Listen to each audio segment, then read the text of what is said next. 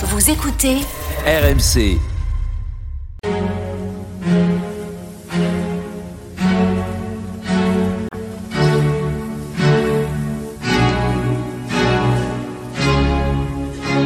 Église d'aujourd'hui, une émission de Régis Burnet. Bonsoir et merci de nous retrouver pour Église d'aujourd'hui, votre moment de réflexion du dimanche.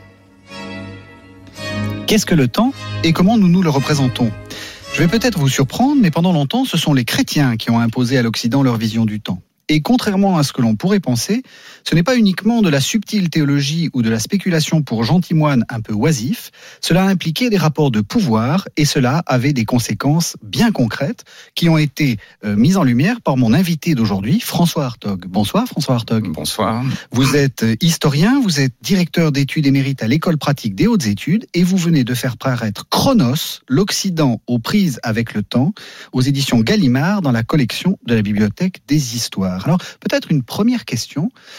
Nous savons tous ce que c'est le temps et nous ne savons pas grand-chose de ce que c'est le temps. Euh, ce que vous montrez, c'est que le temps, c'est aussi de l'histoire culturelle, c'est aussi une histoire des mentalités.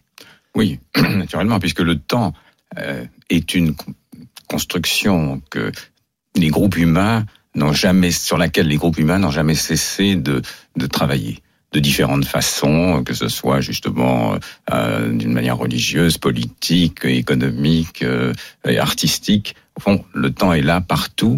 Et vous dites, euh, nous savons ce qu'il est. Non, nous ne savons pas ce qu'il est précisément. Et c'est parce que euh, le temps est cette, c'est insaisissable que les humains, les communautés humaines ont toujours cherché à l'appréhender, à si possible le contrôler, et dans le meilleur des cas à s'en servir, à l'instrumentaliser, mais avec des limites euh, toujours très claires puisque le temps finalement échappe. Alors, vous, dans votre livre, vous, vous commencez, euh, vous commencez au grec et vous dites les Grecs avaient plusieurs mots pour le temps et donc ça peut commencer à nous, à nous orienter euh, dans la, dans la manière de voir le temps. Oui, les Grecs, bon, qui n'ont pas tout inventé, mais enfin qui ont quand même inventé un certain nombre de choses, euh, avaient mis au forger ce couple euh, Chronos, le temps, le temps ordinaire, le temps des saisons, le temps de la vie, euh, Chronos donc, et puis un autre concept qui est celui de Kairos. Kairos, euh, c'est le, le moment décisif, l'instant à saisir, le moment aussi d'une d'une crise. Donc Kairos, c'est un temps qualitativement différent. Et les Grecs, ont, les Grecs anciens, ont toujours euh, associé les deux. Ils font une action réussie, mhm. une, euh, une, bataille par exemple. C'est une combinaison de Chronos et de Kairos. Le général sait voir qu'il y a une occasion à saisir, le Kairos, et il inscrit ce moment décisif dans le temps Chronos qui est celui euh, du déroulement de la bataille. Mais il se produit quelque chose. C'est Napoléon Austerlitz, enfin c'est tout ce que vous voulez. Mhm. Donc voilà, le Kairos. Et, et ces deux concepts euh, ont perduré. Au-delà d'eux-mêmes, eux, évidemment, en faisaient un usage, si je puis dire, purement mondain. Si nous parlons, enfin pour eux, ça ne signifie rien, ils n'avaient pas d'autre que de ce monde-là, mhm. mais un usage purement mondain. Et euh, ils ont été repris, euh, ces concepts, par les euh, juifs qui ont, au moment où la Bible euh, hébraïque a été traduite en grec euh, Alexandrie au IIIe siècle avant notre ère. Et pour rendre compte euh, justement des, des, concepts de temps, euh, les traducteurs ont utilisé, mobilisé ces concepts grecs, chronos, kairos, et auxquels ils en ont ajouté un troisième qui existait en grec, qui est celui de crisis. Crisis, mot que nous connaissons puisque ça a donné la crise mhm. euh, dans notre langage courant. Mais crisis pour les pour les Grecs, c'était aussi le, un, moment euh, particulièrement critique. Et on l'utilisait, notamment les médecins de, de, dans la Grèce ancienne, avaient une mobilisation comme ça de la crise pour marquer, le, euh, repérer le cours d'une maladie, hein, avec les jours critiques, ce qu'on appelait les jours critiques, c'est-à-dire ou bien le patient s'en remettait, ou bien il, il décédait. Bon, donc ces trois concepts ont été repris euh, par les traducteurs euh, de la Bible. Donc c'est c'est un transfert qui est intéressant culturellement. Ça. C'est parce que les langues, euh, voilà, on a repris ces concepts et donc ils sont devenus, euh, ils ont été inscrits dans un autre univers euh, intellectuel, euh, culturel, et ils ont été transformés, bien sûr. Alors justement, quand, quand, quand le christianisme arrive, Mm. euh, il a à sa disposition, si j'ose dire, puisqu'il utilise la, la Bible, la Bible grecque, il a sa- à sa disposition ces, ces concepts-là, et il va en choisir un qui est le, le concept de kairos. Pourquoi? Oui, alors, il va choisir les trois. Hein. Oui, en fait, il choisit les, les trois. Les trois. Bon, et qui, alors juste pour faire la, la transition, euh, qui avait été très mobilisé euh, dans les apocalyptiques, dans les apocalypses juives. Oui. Bon, et au fond, les premiers moments du christianisme, les, les premiers chrétiens, c'est une petite secte apocalyptique. Oui.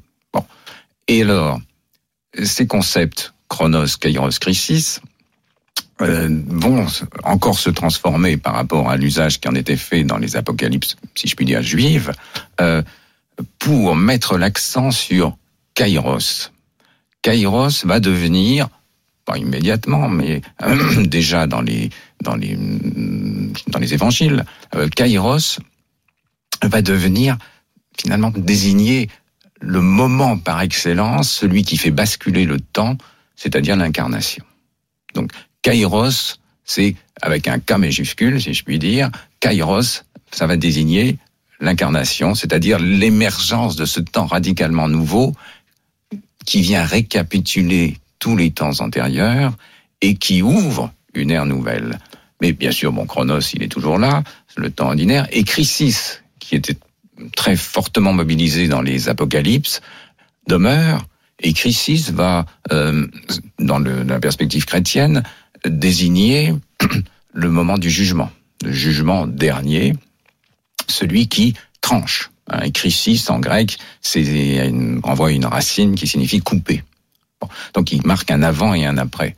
Alors, le temps chrétien, à partir de, ce moment-là, il va se déployer entre ces deux bornes que sont, d'un côté, Kairos, l'incarnation, et de l'autre, Chrysis, le jugement dernier, qui est aussi, dans la perspective chrétienne, évidemment, qui n'existait pas dans les apocalypses, qui est aussi ce que les chrétiens ont appelé la parousie, c'est-à-dire cet retour du Messie qui justement vient en juge. Alors, à partir de ce moment-là, euh, le temps, et c'est pour ça que je l'appelle, j'appelle ça moi dans mon vocabulaire le, régime chrétien d'historicité, mais peu importe en l'occurrence, c'est ce temps chrétien, le nouveau temps chrétien, qui s'inscrit entre ces deux bornes et qui au fond est un présent. Oui, c'est ça qui est très intéressant dans ce que vous dites, c'est que au fond, euh, c'est un temps immobile. Oui, c'est un temps qui n'a pas de substance, puisque en, gros, euh, enfin en gros, de fait, l'incarnation ouvre le temps nouveau, et ce qu'on attend, c'est la fin, c'est-à-dire Chrysis. Bon, et vous savez que les premiers chrétiens euh, pensaient que ça viendrait vite. Hein, Si vous lisez les évangiles, vous voyez bien que les disciples disent alors c'est pour quand, euh, c'est pour quand, c'est pour bientôt, etc. Et euh, euh, alors là, Jésus leur dit ah bah ça c'est pas votre affaire, euh, c'est pas la mienne non plus. Euh, le seul qui sache, c'est le Père, Mhm. c'est mon Père. Bon, hein. et l'Église va demeurer absolument constante, constamment fixée à cette euh, euh, proposition euh, parce que ça permet d'éviter, ou en tout cas de contrôler, ou d'essayer de contrôler, et puis aussi de réduire toutes les spéculations de type apocalyptique et millénariste, précisément. Mm. Puisque c'est pas votre affaire. Mais la conséquence, c'est que au fond, euh, le projet n'est pas possible. euh, on, on- on ne peut pas vivre dans le futur. On est dans, un, dans une attente. Oui. C'est un, c'est pour ça que j'ai- parlé, je parle de ce temps chrétien comme d'un présentisme, où au fond il n'y a que du présent, et un présentisme apocalyptique. Parce que la perspective, c'est bien celle finale de l'apocalypse. Et donc le temps, si on prend un tout petit peu de recul, le temps, il devient, euh, euh, avec l'incarnation, s'ouvre ce que Saint Augustin appellera la, la vieillesse du monde, Hein, c'est le, le, ça ouvre le temps de la fin. Et, mais ce qu'on attend, c'est la fin des temps. Oui. Mais l'écart entre le temps de la fin et la fin des temps, il est inconnu. Euh, et, mais entre les deux, en principe, tout ce qui peut se produire n'est pas très intéressant. Puisque la, seule chose que vous ayez à faire, et c'est ce, que, ce sur quoi insistent les, les, les premiers textes, et, euh, de, de, enfin le, le, Nouveau Testament, et puis les, plus encore les, les épîtres de, de Paul, c'est de vous convertir. Parce que le temps presse. Mais alors, la, la, conséquence, elle est, elle est catastrophique pour vous. Vous êtes historien. Ça veut dire qu'il n'y a pas d'histoire. On ne fait pas l'histoire. Non, euh, elle n'est pas catastrophique parce qu'elle est au contraire très intéressante de découvrir, enfin de découvrir, je suis pas le premier à découvrir ça, mais de découvrir cela et ce qui est, alors, plus intéressant encore, c'est de constater que, justement, c'est au fond intenable.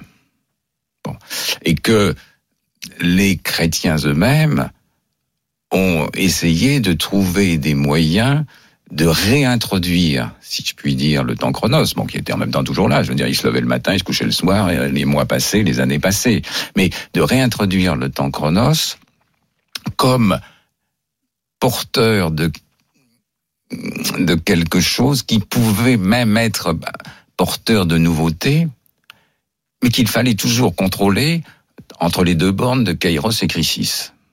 Et ça, ça a été le travail de tous les clercs, euh, notamment de, du Moyen Âge jusqu'au au moins jusqu'au XIIe siècle. Eh c'est ce que je vous propose que nous voyons la semaine prochaine. Je rappelle le titre de votre livre, François Hartog, Chronos, l'Occident aux prises avec le temps. C'est paru aux éditions Gallimard dans la collection Bibliothèque des Histoires. On se retrouve donc la semaine prochaine. Bon.